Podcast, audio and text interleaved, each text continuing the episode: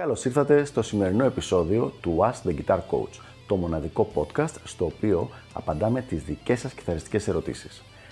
Αν ενδιαφέρεστε να εξελίξετε το παίξιμό σας στο maximum βαθμό, στείλτε μου ένα email στο email ioannis.ioannis.org για να σας ενημερώσω για τα πακέτα εκμάθησης κιθάρας του Elite Guitar Coaching. Πάμε λοιπόν να δούμε τη σημερινή μας ερώτηση.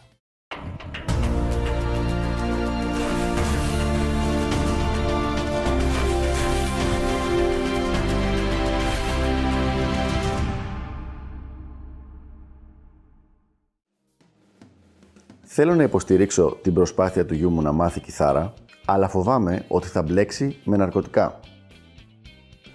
Καλησπέρα και καλώς ήρθατε στο σημερινό επεισόδιο του Ask the Guitar Coach Parent Edition, μια special σειρά επεισοδίων στο οποίο απαντάμε ερωτήσεις από γονείς, οι οποίοι γονείς θέλουν να βοηθήσουν τα παιδιά τους να ασχοληθούν με τη μουσική, αλλά θέλουν να πάρουν και κάποιες συγκεκριμένες απαντήσεις και να σιγουρευτούν ότι κάνουν το σωστό πράγμα. Σήμερα λοιπόν έχουμε μια κάπως πιο σπάνια ερώτηση, αν και την έχουμε ακούσει αρκετές φορές, η οποία είναι ο προβληματισμός του γονιού ότι ωραία η μουσική, αλλά φοβάμαι ότι θα μπλέξει το παιδί μου με ναρκωτικά και με κακές παρέες και έχουμε διάφορες παραλλαγές ε, άμα να ασχοληθεί με την ηλεκτρική κιθάρα.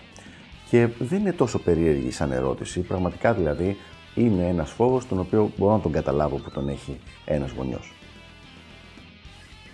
Η αλήθεια είναι ότι η ροκ μουσική ήταν αρκετά συνδεδεμένη με την όλη ας πούμε κουλτούρα των παρεστησιογόνων στη δεκαετία του 60-70 και ακόμα και στη δεκαετία του 80. Δεν είναι δηλαδή κάτι το οποίο ήταν άγνωστο στο συγκεκριμένο μουσικό ιδίωμα. Βέβαια, αυτό που πολλοί κόσμος δεν ξέρει είναι ότι η jazz μουσική ήταν πολύ περισσότερο τις προηγούμενες δεκαετίες. Δηλαδή δεν είναι κάτι το οποίο ήταν απλά ο κόσμος της ροκ.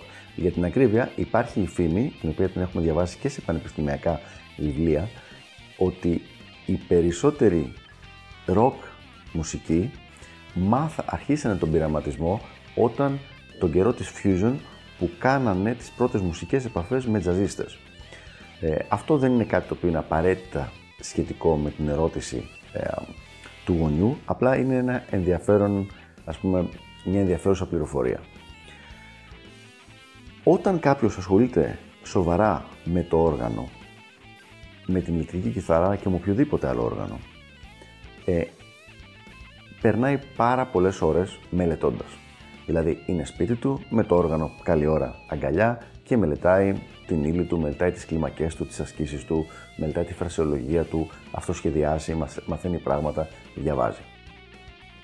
Η ηλεκτρική κιθάρα είναι πια ένας τομέας ο οποίος διδάσκεται στα μεγαλύτερα πανεπιστήμια. Δηλαδή είναι full αναγνωρισμένο παγκοσμίως.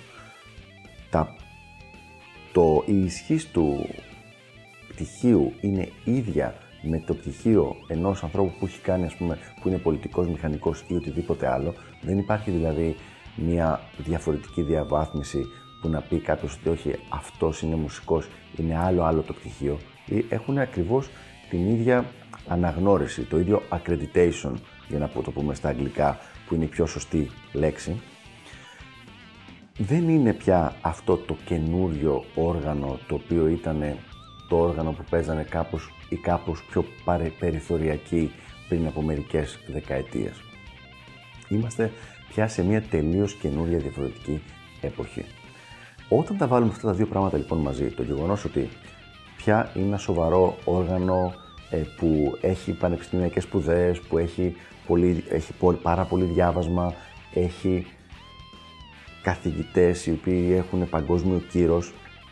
Άμα τα βάλουμε μαζί βλέπουμε το εξής οι πιθανότητες είναι ότι ένα παιδί που θα ασχοληθεί με την ηλεκτρική κιθάρα πιο πολύ καλό θα του κάνει ότι θα τον κρατήσει έξω από κακές παρέες, από το να, το να, όχι το να βγαίνει και να πάει απλά να διασκεδάσει, αλλά το να μπλέξει περισσότερο, για τον πολύ απλό λόγο ότι του δίνει κάτι να κάνει με το χρόνο του, κάτι δημιουργικό και κάτι που του αρέσει και κάτι το οποίο θα το αποφέρει και κοινωνικά και πιθανώς οικονομικά ωφέλει μελλοντικά.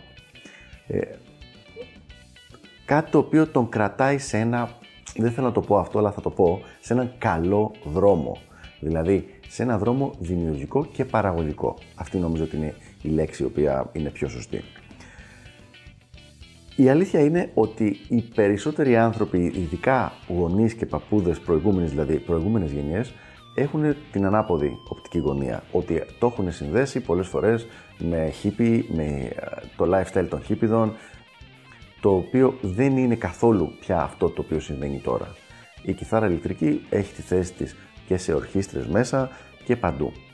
Οπότε, προσωπικά θα έλεγα να μην ανησυχεί για το συγκεκριμένο πράγμα ο γονιός. Δηλαδή, επουδενή εν έτη 2018 δεν υπάρχει η σκέψη ότι μα για να μπορέσεις να ανήκεις στην ομάδα των ανθρώπων που παίζουν ηλεκτρική κιθάρα είτε παίζεις ροκ είτε κάποιο άλλο παρακλάδι μουσικής ε, είναι πρέπει οπωσδήποτε ή θα έπρεπε έστω και που και που να δοκιμάζεις απαγορευμένες ουσίες για να μπορέσεις με κάποιο τρόπο να παίξεις. Αυτό το πράγμα είναι κάτι το οποίο είχε γίνει για λίγο καιρό στις δεκαετία του 70 και μετά από συγκεκριμένα άτομα που είχαν τη δική τους ας πούμε προτίμηση σε αυτόν τον τρόπο διασκέδασης. Δεν μιλάμε για την κιθάρα, μιλάμε για τις απαγορευμένες ναρκωτικές ουσίες.